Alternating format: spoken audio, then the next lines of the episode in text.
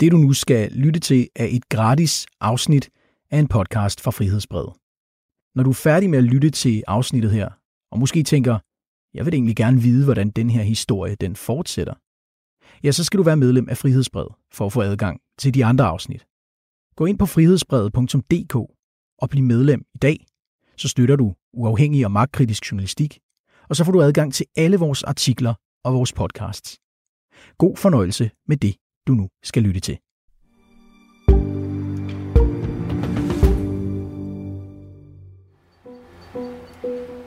Det er en lun sommeraften i juli 2016, og vi er på den trafikerede Hobrovej i udkanten af Aalborg. Klokken er cirka halv 10 om aftenen, da en hvid Audi kører forbi busstoppested, inden føreren af bilen demonstrativt vender om for at køre ind og holde stille i den lomme, der er forbeholdt busserne. Ejeren af bilen, en høj, solbrun og velklædt herre, stiger ud med blikket stift rettet mod en kvinde, som han går målrettet hen imod. En kort og kontant ordveksling, der ikke er til at tage fejl af, følger, inden han skubber kvinden ind i buskuret. En 70-årig mand overværer den ophidsede situation og beslutter sig for at komme kvinden til undsætning. Men heldemodet skal vise sig at få konsekvenser for den ældre herre også. For ganske få sekunder efter befinder han sig på asfalten, efter at være blevet ramt af flere knytnæveslag fra den solbrune mand. Kort tid efter springer gerningsmanden ind i sin hvide Audi og forlader gerningsstedet i høj fart. Vi vender tilbage til den voldelige episode fra 2016 lidt senere. For voldsmanden er nemlig ikke nogen her hvem som helst i Aalborg og omegn. Hans navn er Jesper Skovskov. Du lytter til Ulven fra Aalborg, en podcastserie fra Frihedsbrevet. Mit navn er Christoffer Eriksen, og jeg er chefredaktør her på Frihedsbrevet. Det, du nu skal høre, er fortællingen om en mand, som man roligt kan sige har to meget forskellige sider. En side som dygtig og entreprenant ejendomskonge. Det er det billede, han selv rejser rundt med og ønsker offentligheden oplever. Og så er der en noget mindre flatterende og mørkere side af den nordjyske rigmand. Det er især den sidste del af Jesper Skovskov, som vores finansjournalist på Frihedsbrevet, Mathias Bledel, har mødt. Hvis du skulle beskrive Jesper Skovskov for en person, der aldrig nogensinde har hørt et ord om ham før, hvad vil du så fortælle? Så vil jeg fortælle, at han var en øh, storladen og altså, kendt erhvervsmand i Nordjylland. Man vil gerne sælge til hinandens kunder, det, sådan er det inden for alle forretninger. Mathias Bledel er undersøgende journalist og dækker altså hovedsageligt finansstof. Han står bag en lang række afslørende artikler om den nordjyske erhvervsmand, som vi gennem de sidste måneder har bragt her på Frihedsbredet. Han er jo lidt et mysterium, synes jeg. Altså på den ene side, så kan man sige, at på overfladen, der er han en succesfuld erhvervsmand med hang til hurtige biler og høj cigarføring. Han er kendt i lokalsamfundet, han er self-made, kendt fra tv, har sådan engagement i Aalborg og omegn. Hvordan ser han ud? Han er, uden at fornærme ham, tror jeg godt, vi kan sige, at han er sådan en lille smule tyndhåret. Så han solbrun og, og høj og rank. Hvad tjener han sine penge på? Sælge og udvikle ejendommen, Og byggeriet bliver rigtig, rigtig lækkert og flot. Det kan vi se her. 10 etager. hvilket han har gjort i, i et par årtier nu. Jesper Skovsgaard har udbudt nogle af 30 endnu ikke opførte luksuslejligheder til salg på Østerhavn i Aalborg. Jesper Skovskov manden bag ejendomsudviklingsselskabet med navnet 2E Group. Et selskab, der står bag en lang række profilerede byggeprojekter, særligt i Aalborg og omegn. Prestigeprojekter, De altaner her, eksempelvis, de blev øh, noget dyrere, end vi regnede med, men øh, det gør jo ikke, at vi, vi opgiver projekter af den grund. Hvad ved du om Jesper Skovskovs og hans virksomheds forretningsfilosofi? Jamen, udad til, der går han jo meget ud af, at det er en ordentlig og redelig øh, virksomhed i en branche med mange brødne kar, som han selv har formuleret det. Vi er så kommet i besiddelse af nogle interne dokumenter, der viser, at det er et sted, hvor det går ret hurtigt. Der er nogle ting, som måske ikke rimer på ordentlighed og redelighed. Hvad er det? Det er blandt andet sådan et øh, referat fra et internt salgsmøde tilbage fra 2014, hvor Jesper Skovsgaard fortæller medarbejderne, hvordan de konkret skal, skal gribe sig an med at, at sælge. Og hvordan skal man gribe sig an med at sælge, når man arbejder for Jesper Skovskov? Han øh, siger blandt andet sådan her. På åben hus skal I gøre jer interessante, så kunder ikke kan vente på at tage kontakt igen. Som en aften i byen som single. man skal ud og score.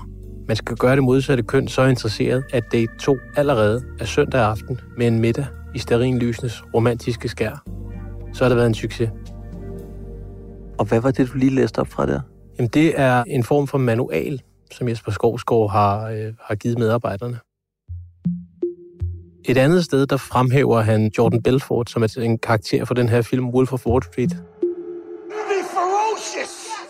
You be relentless. You be telephone fucking terrorist. Now let's knock this motherfucker out of the park.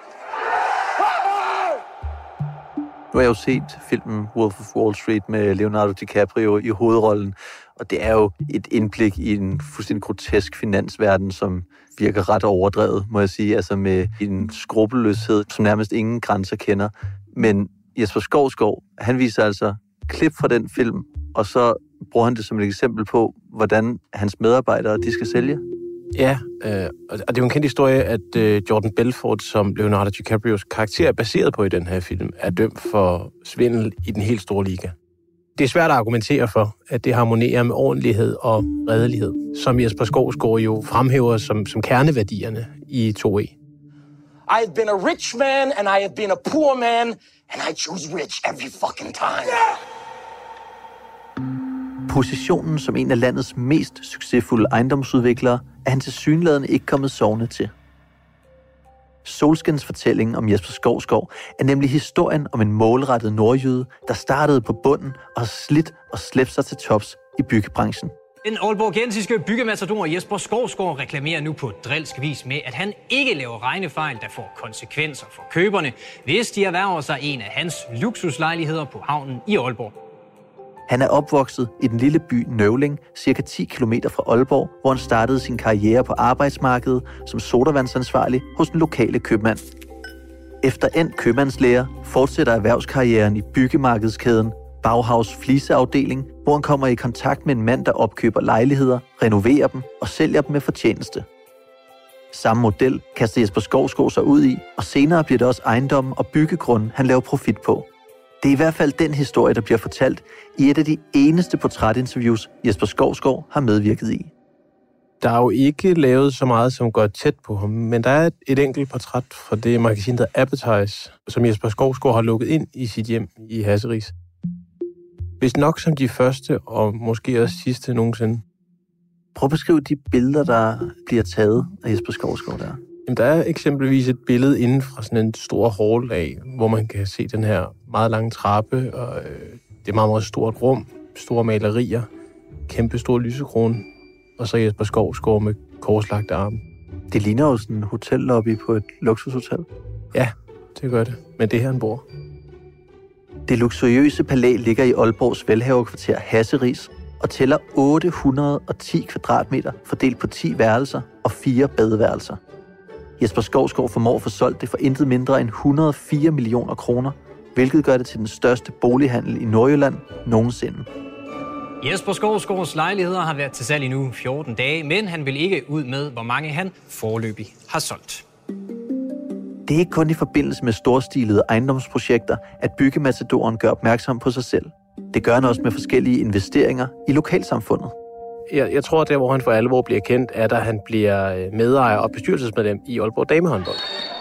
Ifølge Skovsgaard Hvilket, hvis det ikke går ret godt, skyde millioner af kroner i kvindehåndboldklubben Aalborg DH. Det endte med at gå konkurs. så giver han jo penge til flere ting, altså velgørenhed, øh, sportsklubber. Altså, Han er sådan en, som, som giver mange ting væk. Ja, Jesper Skovsgaard gør sig altså som klubejer af Aalborg håndbold. Han står bag velgørenhedsdonationer, og så dukker han op som hussponsor til det populære TV2-program Nybyggerne, hvor fire håbefulde par dyster om et drømmehus til en værdi af 3 millioner kroner, beliggende i Aalborg Øst. Så er nybyggerne endelig tilbage på TV2. Her poserer Jesper Skovsgaard storsmilende side om side med blandt andre programmets vært, den folkekære Peter Ingemann. Tiden den er gået. Kom herud til mig. Men historien om den succesfulde byggematador, der startede på bunden og knoklede sig til tops og gavmildt deler ud af sine goder, er kun den ene side af fortællingen om Jesper Skovskov. Der er også en anden og knap så flatterende udgave af manden. Og ham møder Mathias Bledel, da han får et læk fra en kilde. Det øh, indeholder en række interne dokumenter, blandt andet en øh, kreditliste, som vi, som vi kommer til at bruge rigtig meget tid på. Det er jo sådan, sådan et ejendomsselskab som det her, som køber ejendommen og så udvikler dem med henblik på at sælge dem, er i kontakt med rigtig mange forskellige virksomheder. Altså det er alt fra, øh, fra byggefirmaer til malerfirmaer, stilaser, alt, alt sådan noget. Og så går vi ligesom i gang med at nærstudere de her navne på den her liste, som er de selskaber, virksomheden mangler at betale. Det er altså et overblik over ubetalte regninger til en lang række håndværksmestre og underentreprenører, som Jesper Skovskov har benyttet i sine storstilede byggeprojekter. Og det er ikke småpenge, der er tale om. Det er et stort tocifret millionbeløb.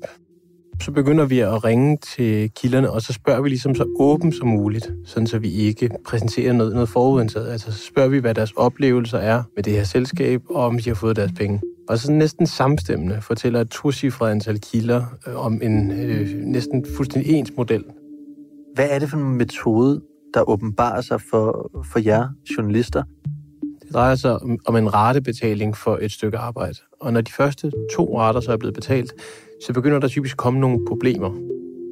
Så begynder to i Jesper Skovsgaard at brokke sig over fejl og mangler og udskyde betalingen. Det er der altså nogen, som virkelig lider økonomisk på, og der er også nogen, som, øh, er, som faktisk har knækket nakken på det her. Hvis du skal komme med et konkret eksempel, hvad, hvad, hvad kunne det så være for en virksomhed? Jamen, der er for eksempel det, der hedder Thomsen Fals, som er sådan en øh, installationsvirksomhed for Aalborg, som går ned med et øh, millionbeløb til gode her i efteråret. Og for måske lige at forstå det, så skal man også lige forstå opbygningen i selskabet. Det er sådan, at 2E Group, altså Jesper Skovskovs selskab, har en fast hovedentreprenør, der hedder DKT Byg. De går meget ud af, at de her to selskaber er vidt forskellige, men vi har ført bevis for, at det i praksis er forbundne kar. Det er ikke virksomheden 2E Group, som Jesper Skovskov bruger til at hyre håndværkere til byggepladserne. Derimod bruges byggeselskabet DKT Byg til at drive de mange byggepladser, som den olbergensiske byggematador opfører sine prestigeprojekter på. DKT Byg er næsten et tomt selskab. Det vil sige, hvis du som øh, kreditor ikke kan få dine penge, så, så, det, så ligner det ikke det selskab, hvor der er ret meget at komme efter. Det er i modsætning til 2E Group, der tjener masser af penge. Og hvad betyder det i praksis? Det betyder jo, at incitamentet, engagementet fra en, en kreditor, som mangler penge, øh, ikke er ret stort til at gå efter Byg, for man tænker, at så går de bare konkurs, og så får jeg alligevel ikke mine penge. Så hellere vente. Da I ringer rundt, spørger I så til andet end pengene? Altså spørger I til Jesper Skovskovs generelle forretningsmetoder? Ja, altså det flere kilder siger er, at hvis, hvis det handler om Jesper Skovskov, så, så er der nok at skrive om. Men mange af de her erfaringer, de har gjort, så har de ikke haft direkte med Jesper Skovskov, fordi han, han holder sig ret meget ude af det her selskab, DKT Byg. Er der nogle af de her kreditorer, som I ikke kan få hul igennem til?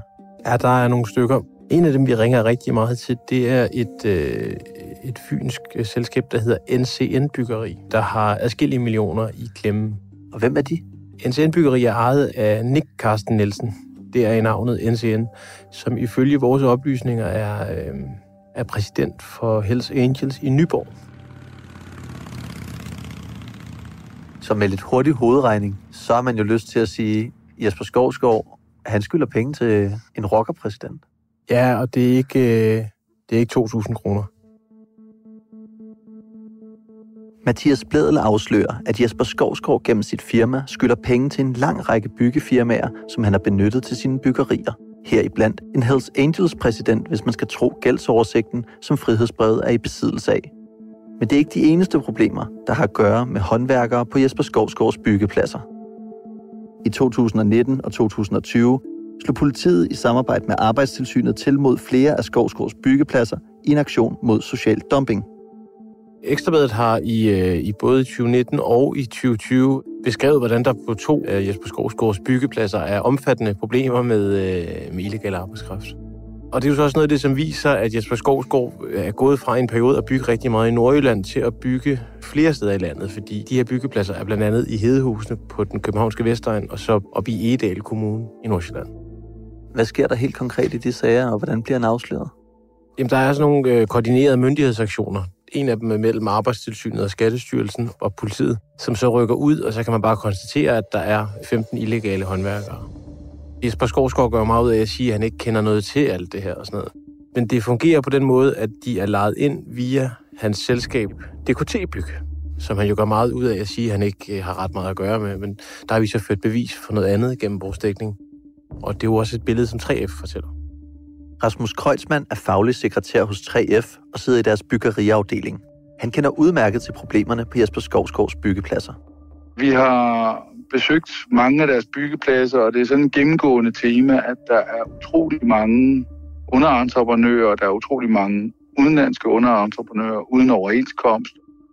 Når man ikke tager noget som helst ansvar for de her underentreprenører, så ender det jo med, at man vil bare have det så billigt som muligt, og det ene sted, der sådan rigtig kan spares, det er på folkene, og det gør, at man står tilbage med nogle byggepladser, der er fyldt med underbetalt udenlandsk arbejdskraft, som i nogle tilfælde, det er også dokumenteret, flere tilfælde har været ulovlig arbejdskraft, fordi så er det lige pludselig folk, der kommer uden fra EU, der ikke har arbejdstilladelse, men fælles for dem er, at de er billige, og ja, det ser ikke særlig godt ud derude. Og to i side siger man, det har ikke noget med os at gøre, for det er en underentreprenør, vi har hyret ind. Uden at jeg ved sådan helt vildt meget om, hvordan byggebranchen fungerer, øh, så har jeg jo en, måske en fordom om, at det er noget, der gør sig gældende på mange byggepladser. Altså, jeg tror ikke, det er så ofte, at der er flere aktioner rettet mod de samme folk. Det er heller ikke så tit, at der er 15 ukrainere, som bliver anholdt på en stor byggeplads, som et, et stort firma har. Og uanset hvad, så står det jo i skærende kontrast til den måde, Jesper Skovsgaard fortæller, at han driver sin, sin virksomhed på, altså med ordentlighed og, og redelighed. Hvis man leger strus og stikker hovedet i jorden og siger, at man interesserer sig ikke for, hvad der foregår derude. Man interesserer sig bare for, at der står en bygning færdig, klar med nøgle til den og den dato, og så må man ellers være ligeglad med, hvad der foregår i mellemtiden. At der så lige foregår en masse underbetaling og nogle anholdelser undervejs, jamen det ser de åbenbart stort på, fordi det er jo, altså, det er jo ikke bare sket én gang. I vores kreds i fagforeningerne, der er det ikke en bygherre, der har et godt ry. Det er ikke nogen, vi mener, som driver virksomhed på en måde, som vi mener, den bør gøres. Det er desværre ikke det, vi ser hos 2E. Tværtimod, det er det stik modsatte. Hvad får de her retsjager, alle de her anholdelser, af konsekvenser for Jesper Skovskov? At det er jo noget, der klæber sig lidt til ham, kan man sige, ikke? Så omdømmet lider jo en, en skade af, af det her. Og det er jo også sådan noget, der betyder, at 3F udsender konfliktvarsler mod nogle af de her entreprenører, de bruger. Det handler om lige konkurrence for ganske almindelige virksomheder, som godt vil drive en ærlig og redelig virksomhed, men altså, de spiller efter et sæt regler, og det er den overenskomst, vi har. De kan ikke konkurrere og byde ind på de opgaver. De vil med tiden stå uden arbejde, og det vil sige, at deres folk også vil stå uden arbejde. Hvorimod dem, der har arbejdet, jamen det er dem, der er ligeglade med reglerne. De siger sig selv, at det er ikke holdbart i længden på det danske arbejdsmarked. Så noget, det får lov at være normen, og det er desværre normen på to byggepladser. Det er ikke ordentlighed og redelighed, vi forbinder med deres byggepladser, desværre. En anden ting, der har fået konsekvenser for Jesper Skovskov, er voldsepisoden, vi fortalte om tidligere. Ejeren af bilen, en høj, solbrun og velklædt herre, stiger ud med blikket stift rettet mod en slang, lyshåret kvinde. Den episode, hvor Jesper Skovskov skubber en kvinde ind i et busskur og slår en 70-årig mand i jorden. En 70-årig mand ser det brutale optrin og beslutter sig for at komme kvinden til undsætning. For at forsøge at blive klogere på, hvad der udløste det voldsomme overfald, har Mathias Bledel gennemgået vidneudsagnene i sagen. Der er vidt forskellige forklaringer på, hvad der egentlig skete den aften i busskuret på Hobrovej. Ifølge Jesper Skovsko, så bliver han vinket ind af kvinden, som er ved busskuret, og han kommer med gode intentioner, da han vil løse en strid, han har med kvinden, som er øh, tidligere ansat i hans virksomhed. Han har hende mistænkt for at have lavet bedrageri og dokumentfalsk i hans virksomhed, og det er det, han ifølge ham selv fredeligt kommer for at få styr på. Som han beskriver det i retten, så tænker han, at kvinden måske vil tale om det, så de kan finde en fredelig løsning på det her bedrageri og dokumentfalsk, han har hende mistænkt for. Kvinden og to andre personer, der vidner i sagen, har en anden opfattelse. Ifølge kvinden så fræser Jesper Skovsgaard rundt, og han vender demonstrativt bilen for at komme hen til busskuret, da han får øje på hende. Hun mærker med det samme, at der er fare på færre, og så afviser hun på det kraftigste, at hun har vinket ham ind. Den 70-årige mand, han gengiver i retten, at Jesper Skovsgaard flere gange råber, du skal ikke tro mig, til kvinden. Det er blandt andet derfor, at han beslutter sig for at involvere sig og komme kvinden til undsætning. Men heldemod skal vise sig at få konsekvenser for ham også. Hvilket betyder, at han bliver tildelt de to knytnævslag, som Jesper Skovsgaard bliver dømt for i retten. Han får 30 øh, dages betinget fængsel for de to knytnævslag mod manden, samt for at have skubbet den tidligere ansatte ind i et buskur. Og vi ved ikke, hvad der er sket i den her sag om bedrageri og dokumentfalsk i Jesper Skovsgaards virksomhed. Vi har forelagt samtlige kritikpunkter, som bliver fremført her i podcasten mod Jesper Skovsgaard, men han er ikke vendt tilbage med et svar inden deadline. I næste episode af Ulven fra Aalborg skal vi kigge nærmere på en bemærkelsesværdig tæt relation mellem Jesper Skovsgaard og Socialdemokratiet, som den aalborgensiske rigmand har et helt særligt forhold til. Det viser i hvert fald noget om, at han kender godt øh, Jesper Skovsgaard, og han kender også Jesper Skovsgaards øh, pengekasser. Og så er vi jo ude i noget, der var rigtig alvorligt. Når jeg ser på det samlede forløb, så kommer jeg sådan til at tænke på det der gode gamle mundhæld. Den, der smører godt, kører godt. Denne podcastserie er tilrettelagt og produceret af Mathias Blæde, Thomas Arndt og mig, Christoffer Eriksen. Dette afsnit bygger på research fra Mathias Blædel og Andreas Lund Munk, og musikken er komponeret af Leo Peter Larsen. Du har lige lyttet til et gratis afsnit af en podcast fra Frihedsbrevet. Hvis du her på bagkant tænker, jeg vil egentlig gerne vide, hvordan den historie den udvikler sig, så skal du være medlem af Frihedsbrevet for at høre de andre afsnit af podcasten. Men det kan du heldigvis hurtigt blive. Gå ind på frihedsbrevet.dk og tegn et abonnement. Så får du adgang til resten af afsnittene af den her podcast. Du får adgang til alle de andre podcasts, vi har lavet. Og så får du også adgang til alle de artikler, vi skriver. Oven i hatten, så støtter du både fri, uafhængig og magtkritisk journalistik. Gå ind på frihedsbrevet.dk og bliv medlem i dag.